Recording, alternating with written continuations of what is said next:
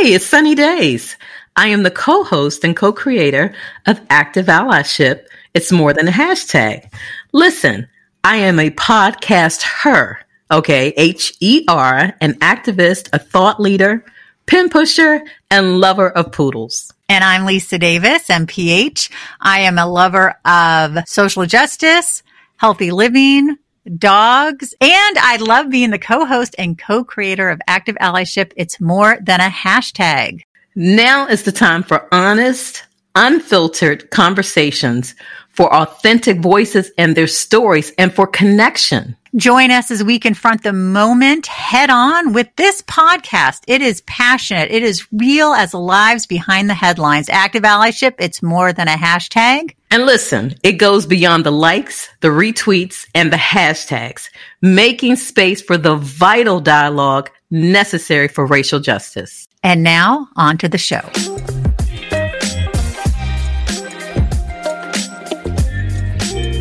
Hi, I'm Lisa Davis. So glad you're listening to Active Allyship is more than a hashtag. Sunny is away today, sadly. However, we have got an incredible guest and her name is Qian Julie Wang.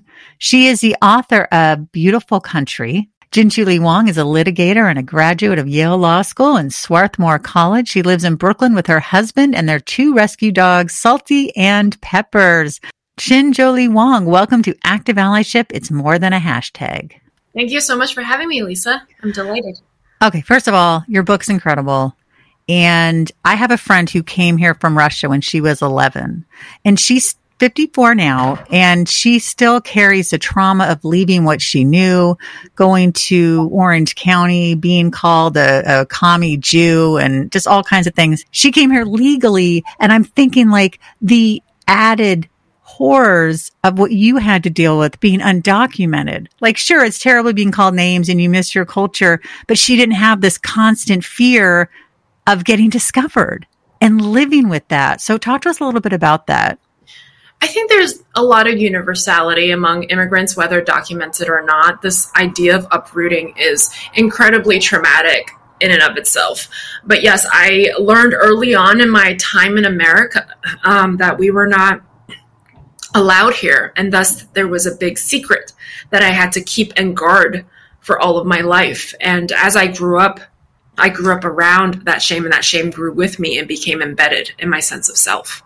Yeah, and I mean that's what was so hard. You know, I was I was reading and, and, thinking about that beautiful bike. I remember being a little girl and getting a bike and getting the tassels and the whole thing. And then I was listening to an interview you did and you were talking about you had to leave your extended family and and that bike is just in storage, but being a kid and not really getting that, that's it. Like I'm not going to just see my uncles anymore, or I'm not going to ride that beautiful bike I just got. Because for a child, it, it's it's like you have to just go along with the program. Talk to us a little bit about that and how that played itself out.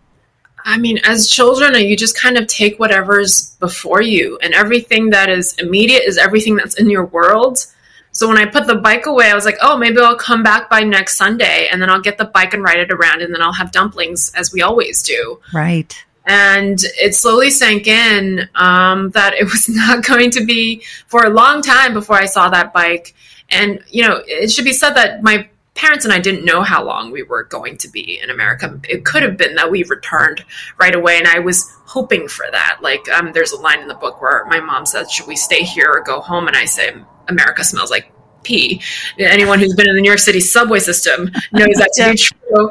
And I just did not understand at all why we were here, especially because we were not wanted. People did not like seeing us around.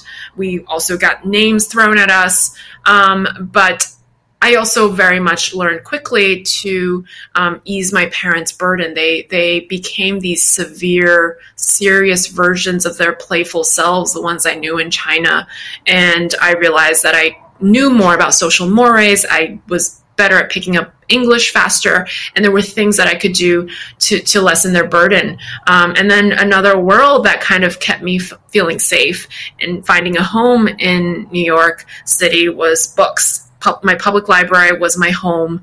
I found so many fictional characters and worlds that I loved. And as I became more absorbed into those worlds with my fictional family and friends, I started feeling like, okay, maybe maybe being here is not so bad. Oh, that's good. Yeah, because I was wondering, like, it must have been hard. You talk about being comfortable in China and that you and your uncle would have, you know, dumpling eating contests. And I don't know if that was in the book. I read the book and I, I, I listened like every interview I could. And now you're just so hungry. And I just thought of you in that cafeteria waiting for your lunch. And you usually got there too late to eat breakfast, but you just told your mom you had breakfast and lunch, right? And that, that, that idea of just being so hungry were you ever like, what the flip? Like, we were so, we were fed, you know, like it must have been really challenging. Absolutely. Again, I think it was very helpful for me to revisit those years from my childhood lens because right. as a child, I assumed that everybody in China was as privileged as I had been, which was not the case. And I also assumed equally that everyone in America and New York City was as poor and hungry and afraid of being found out as I was. We just didn't talk about it because I never talked about it. And yet I felt this gnawing hunger at all times.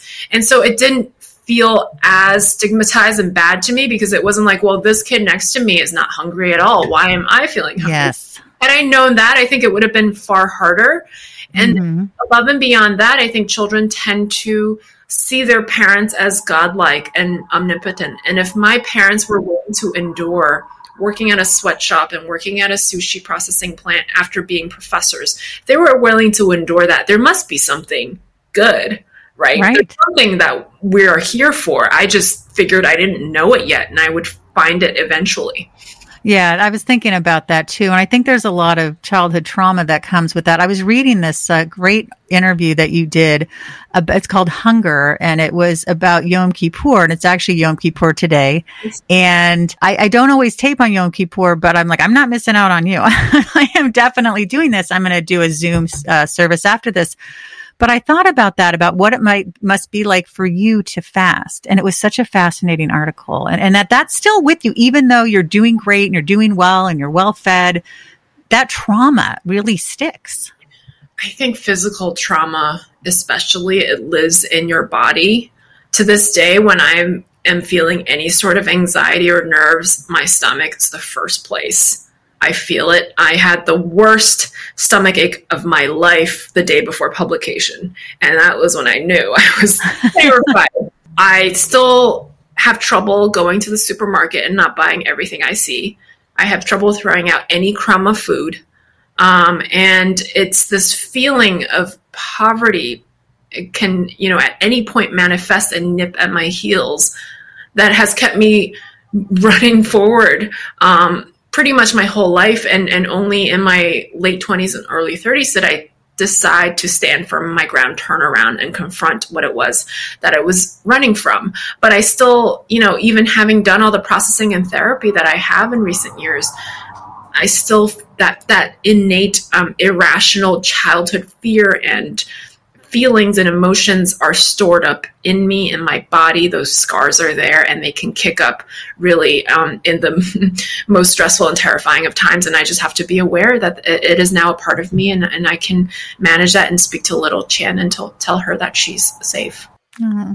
you know speaking of fear that fear of being caught of what if my teachers find out? What if other people find out? And even you talked about when you first were writing the book you started in college, but you haven't really dealt with the, hadn't really dealt with the trauma yet. So you did it as fiction. You thought of it as fiction. But then when you came back to it, especially once you were a citizen and you're like, I have this new privilege now and I have this choice. If you can talk about that. Yeah. So when I tried to write it in college, I had, had n- nowhere near healed uh, from those years and hadn't really confronted what they meant to me on even just this bodily level, much less the psychological level. And when, be, when I became a citizen in 2016, it was 22 years after I first set foot in this country. Um, and at the ser- swearing ceremony, there was a president of a video of President Obama who greeted us and said, "Welcome, fellow Americans." And it was in that moment that it sank in for me how much I had desperately needed to be called American, and how no one would ever ascribe that term to me, much less the president of the United States. And I felt profoundly privileged to have received that label finally in the only country and land that I consider home. So going into then the next six months of the debates leading to the November 2016 election, I really felt like, wow, for the first time, this is a choice that I'm making. I am making a choice to keep this a secret. Before, it was not a choice. I was right. scared and everything was conditional. Now I am American, but there are many millions out there who still do not have that choice. And what am I doing with my privilege if I am not speaking up and at, at the very least sharing my story? And I, I, do want to be clear, I don't speak for all of us. All of our experiences of are, are very different, and there's myriad ways in which people end up undocumented. Um, but to to remove to be able to remove some of that stigma to open up the humanity behind the headlines and the political talking points if i could do that just a, a little bit just a little bit i will feel that i have lived up to my privilege yeah and and it's i mean it's just so and beyond heartbreaking isn't even the word tragic you know for trump to come along and just shit on everything i'm going to say that and that was some impetus for you too. You'd like to. We're very blunt here on uh, Great Valley Ship. that piece of anyway. um, yeah, I was so excited when I became a citizen in May 2016. I was like, I'm going to work first female president, and exactly as the night of the election went on, I was watching the news. I was like, well, this is not going how I wanted my first election to go. Mm-mm. And I, it's important to, to state that that kind of rhetoric is not new, right? There is there are roots and sources for where Trump came from. There was always um, a population that supported that kind of demagogue. Um, and he just he just took it to a new level, really, and he made it so bad um, in a way, right? In a, in a way, it was a blessing. He made it so bad that people could not deny it. Many people on the left who wanted to deny it and didn't want to think about how how um, the undocumented is an underclass could not could no longer look away so at least he, he did us that favor and he gave me a swift kick um, to move in the direction that i had always dreamed of moving toward, but was too terrified to do. Now, I'm curious about when you uh, got interested in Judaism as a Jewish person myself. And I was joking with my husband last night. I was, you know, sometimes we'll, we'll do these voices. I'm like, Morty, what's going on? You know, as Jews, we like, oh, come on. He'll, what, I don't know what he calls me, but at any rate, I was like, my gosh, this, this, this amazing, brilliant, beautiful, woman has been through so much and now she wants to be a Jew. Like she's going to add on to this with all the uprising, you know, the Jewish hate and this and that. But I think it's great because I read that you are super into Tikkun Olam and I talk about that a lot. So if you can uh, tell us about that and, and, and when you first got interested. I realized belatedly that I always been I had always been a Jewish soul. I remember reading the, the, Diary of Anne Frank and Number of the Stars and those um, children literature from the Holocaust and feeling like, wow, in this world of books where I found a home, there's no one that really looks like me. There's no one that really knows how I feel. And not to say I've been through something as horrific as the Holocaust, but felt like I found other girls who understood, oh, they are in hiding. Who they are is not okay. And everything can be taken away. And it felt like, oh, there's literature there for me. And from there, I read a lot of Heschel. Uh, he is uh, my my inspiration. Um, so so ahead of his time. And uh, having lived in New York City most of my life and gone to law school, I was just always around Jews. Like it was for me, that was the like mainstream. I don't know for some reason, and it just it felt so natural because I think underlying Judaism is this idea of social justice and social definitely activism. speaking up when it's not comfortable to do so. Um, and so it became very natural for me that um, then I met my my now husband, and he was Jewish, and his family is not really observant at all. I'm the most observant in the family, um, and I at very least wanted to give my children a religious education because I never had one. And so we started taking these classes at Central Synagogue, of which we're now a member. And I was just sucked into everything. I met with every rabbi. I just felt like my soul at long last had found a home. And I had always operated by this principle of tikkun olam, but never had a word for it, never had a spiritual framework for it. And to be in a community where everyone is aligned in that way, and then to have found also fellow Jews of color That's who great. Um, understand where I've come from and how I came to where we all are now, it just it, it's found like it, it felt like I really found a home outside of books as well. Oh, that's awesome. Well, you know, it's interesting because when I was a kid, well, it's not interesting, it's tragic. There was, we experienced a lot of anti Semitism and people who listen to the show know, but there was a long period where I was afraid to tell anyone I was Jewish because I thought that they wouldn't like me. And so I, it's not even close to anything you went through. I'm just saying that that sense of hiding though. I was like, I can't. I remember this girl I met, Kathy, and she was from the South. And I was especially like, I had my own bias of like, oh, all people from the South are anti Semitic and racist. So, which is not right, but that's at the time that might, that, that got in my head somehow. And they had accents. They're from Tennessee. And then one day out of the blue, she's like, Oh, do you know what Hanukkah is? I hear it's really cool. I was like, Really? Oh, wow. I was like, Oh, um, I've known her a long time. I'm like, Oh, I'm, I'm Jewish. She goes, What? Why didn't you say something? So, like, I had to wait for people to say, No, it's fine. Right. But when you get that kind of hate, you're, you're kind of, a, you're not really sure. Right. And I think it's very easy for people of color who have dealt with a lot of racism on a daily basis to o- overlook the prejudices that that Jews face because because it is uh, very much conditional. Your uh, Jewish acceptance in America is conditional, and as long as anything's conditional, it, there's no safety, right? right. It's a, it's very much aligned with what people of color feel.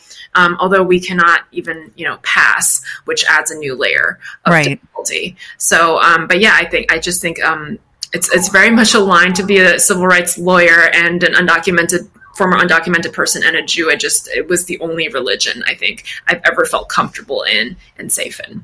I kind of feel like it's not every Jew, obviously, but there is a sense of that what's right and you speak up. And I think that makes me really proud. Like my my husband and daughter are both anti-religious, which is kind of a bummer. And I try to explain to her like but it's more it's a culture and it's the tikkun olam and it's it's more than just they're like well we don't know if we believe in god. That's fine you don't have to but there's so much beauty in it even if you don't. There, it's the spirit of yes. Judaism right? Like yeah. asking the inconvenient questions being the one to stand up when nobody wants you to stand up. That is that's what makes us jews even without the god and and, and religious elements. Absolutely. How did your parents feel about it I think they were very confused. Um, I think to their mind, because they don't consume a lot of American white culture, they thought all white people were Christian. Mm, and so okay. they didn't understand that Judaism was a different religion. So he, they came to my conversion ceremony and said to the rabbi, This is a beautiful church. I love this church that you have. Like they just did not understand what was going on, but they've been very supportive. I gave a speech at Rosh Hashanah um, on the day my book came out, and they came That's and my mother was like, Can I keep your prayer book? I love this. I just feel so at home here, and I've never felt so peaceful in a religious service. So I think she, she was like, Can I come to your Jews of Color meetings? I was like, kind of, uh, you, you should probably be Jewish, but if you like. And so I think maybe she's on her way. I don't know. It's just that naturally appeals to us, maybe based on our past and our experiences, maybe based on just who we are. Yeah, that makes a lot of sense. By the way, your book is number three. I have to sing on the New York Times bestseller list. Again, beautiful country, and you deserve it. I mean, we're not done yet. I'm not letting you go yet, but I had to sing your praises. I just think it's so incredibly fantastic. Your parents, did they read the book? I think I read that they did. I was terrified. I wouldn't give it to them. Can I just read it? So they read chapters and portions, and I fact checked some things against them, but they didn't read the whole work until September 7th. They came to Rosh Hashanah service. We had a lunch and I gave, I presented them with the book and my mom burst into tears immediately. And my parents said, I, we don't know if we can bring ourselves to read this just because we don't know if we can relive those years. It's very painful. And I was worried mostly about them finding out about things that happened to me that they didn't know about. Like, going to school hungry, that part, for instance, my mother didn't know about that until probably three or four years ago. And when she found out, she couldn't sleep. She called me the next morning and said, I, I didn't sleep at all. I can't believe I let you do that. I can't believe I've been such a bad mother. They've carried so much shame over my childhood. And still to this day, they are afraid of the government coming after them. It's a conditioning that all three of us have had. And I, I certainly, when I went to get my coronavirus shot and they asked for ID at the door, I just, I had to suppress this instinct to turn around and run because I was like, oh my God, I'm, a, I'm illegal. I got to run away. And then had to remember, oh, wait, no, I'm, I'm in a different situation now. But, but maybe people should think about not doing that if they want as many people vaccinated as possible. Exactly. Um, Give out the damn vaccine. Come yeah. on. So then my parents took it home and they actually did read it. They read it in one night two nights maybe. They couldn't put it down. At one point my mom said she tried to hide the book from my dad because she was like these are true stories but i don't know if you feel comfortable having everybody read them so maybe you shouldn't read them. And he was like no i have to finish this. And they texted me and said um, even though our vision keeps getting blurred from from reading we can't put it down and we feel ourselves healing with every oh single and then yesterday, last night, when we got the news about the New York Times, I was again terrified because I didn't want my dad to say, "Oh my God, ISIS is definitely going to come for us now. We're on the list." Um, I find, my husband talked me into telling them, and my father said, "I'm so proud of you. I had no idea that you were this talented. Like I knew you were talented, but I knew you were this talented." And most of all, most meaningful to me, he said, "There's nothing we are afraid of now." That's so beautiful this book has moved all three of us into a new chapter of healing and empathy for our past selves.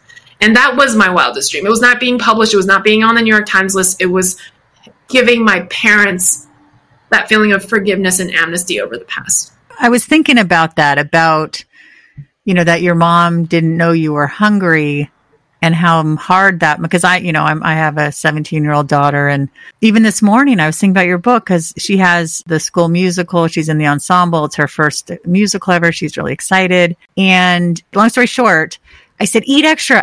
like you were on my mind. I was like, she's like, I just had breakfast. I'm like, well, eat more because you're not going to get out until five o'clock. And I just want to make sure that you are well fed. It's so important. And I just, but then I felt so sad for, for the girl that you were, but then I see who you are and what you're doing and it doesn't make that sadness go away but it you've come so far right? And you had that asshole teacher say you're not a superstar. And you're like uh, look at me now. I have to say i would have been back in his face being like look at me now at yale when you said i went i know i'm petty but I, I how did you not go back? I'm like forget the food. How did you not go back People have asked me that actually. People were like, "Have you gone back?" I'm like, "They're not worth my time." I think you're so smart. You're like my husband would say the same thing. like, yeah, tracking this person down is not worth my time. Um, I was very fortunate in that I, I guess I had dissident blood in me. I was rebellious. And if anyone had said, you can, you are a superstar, you can do all of these things, I think I would have responded and been like, no, I'm not going to do it. I'm just going to sit on my butt and do nothing.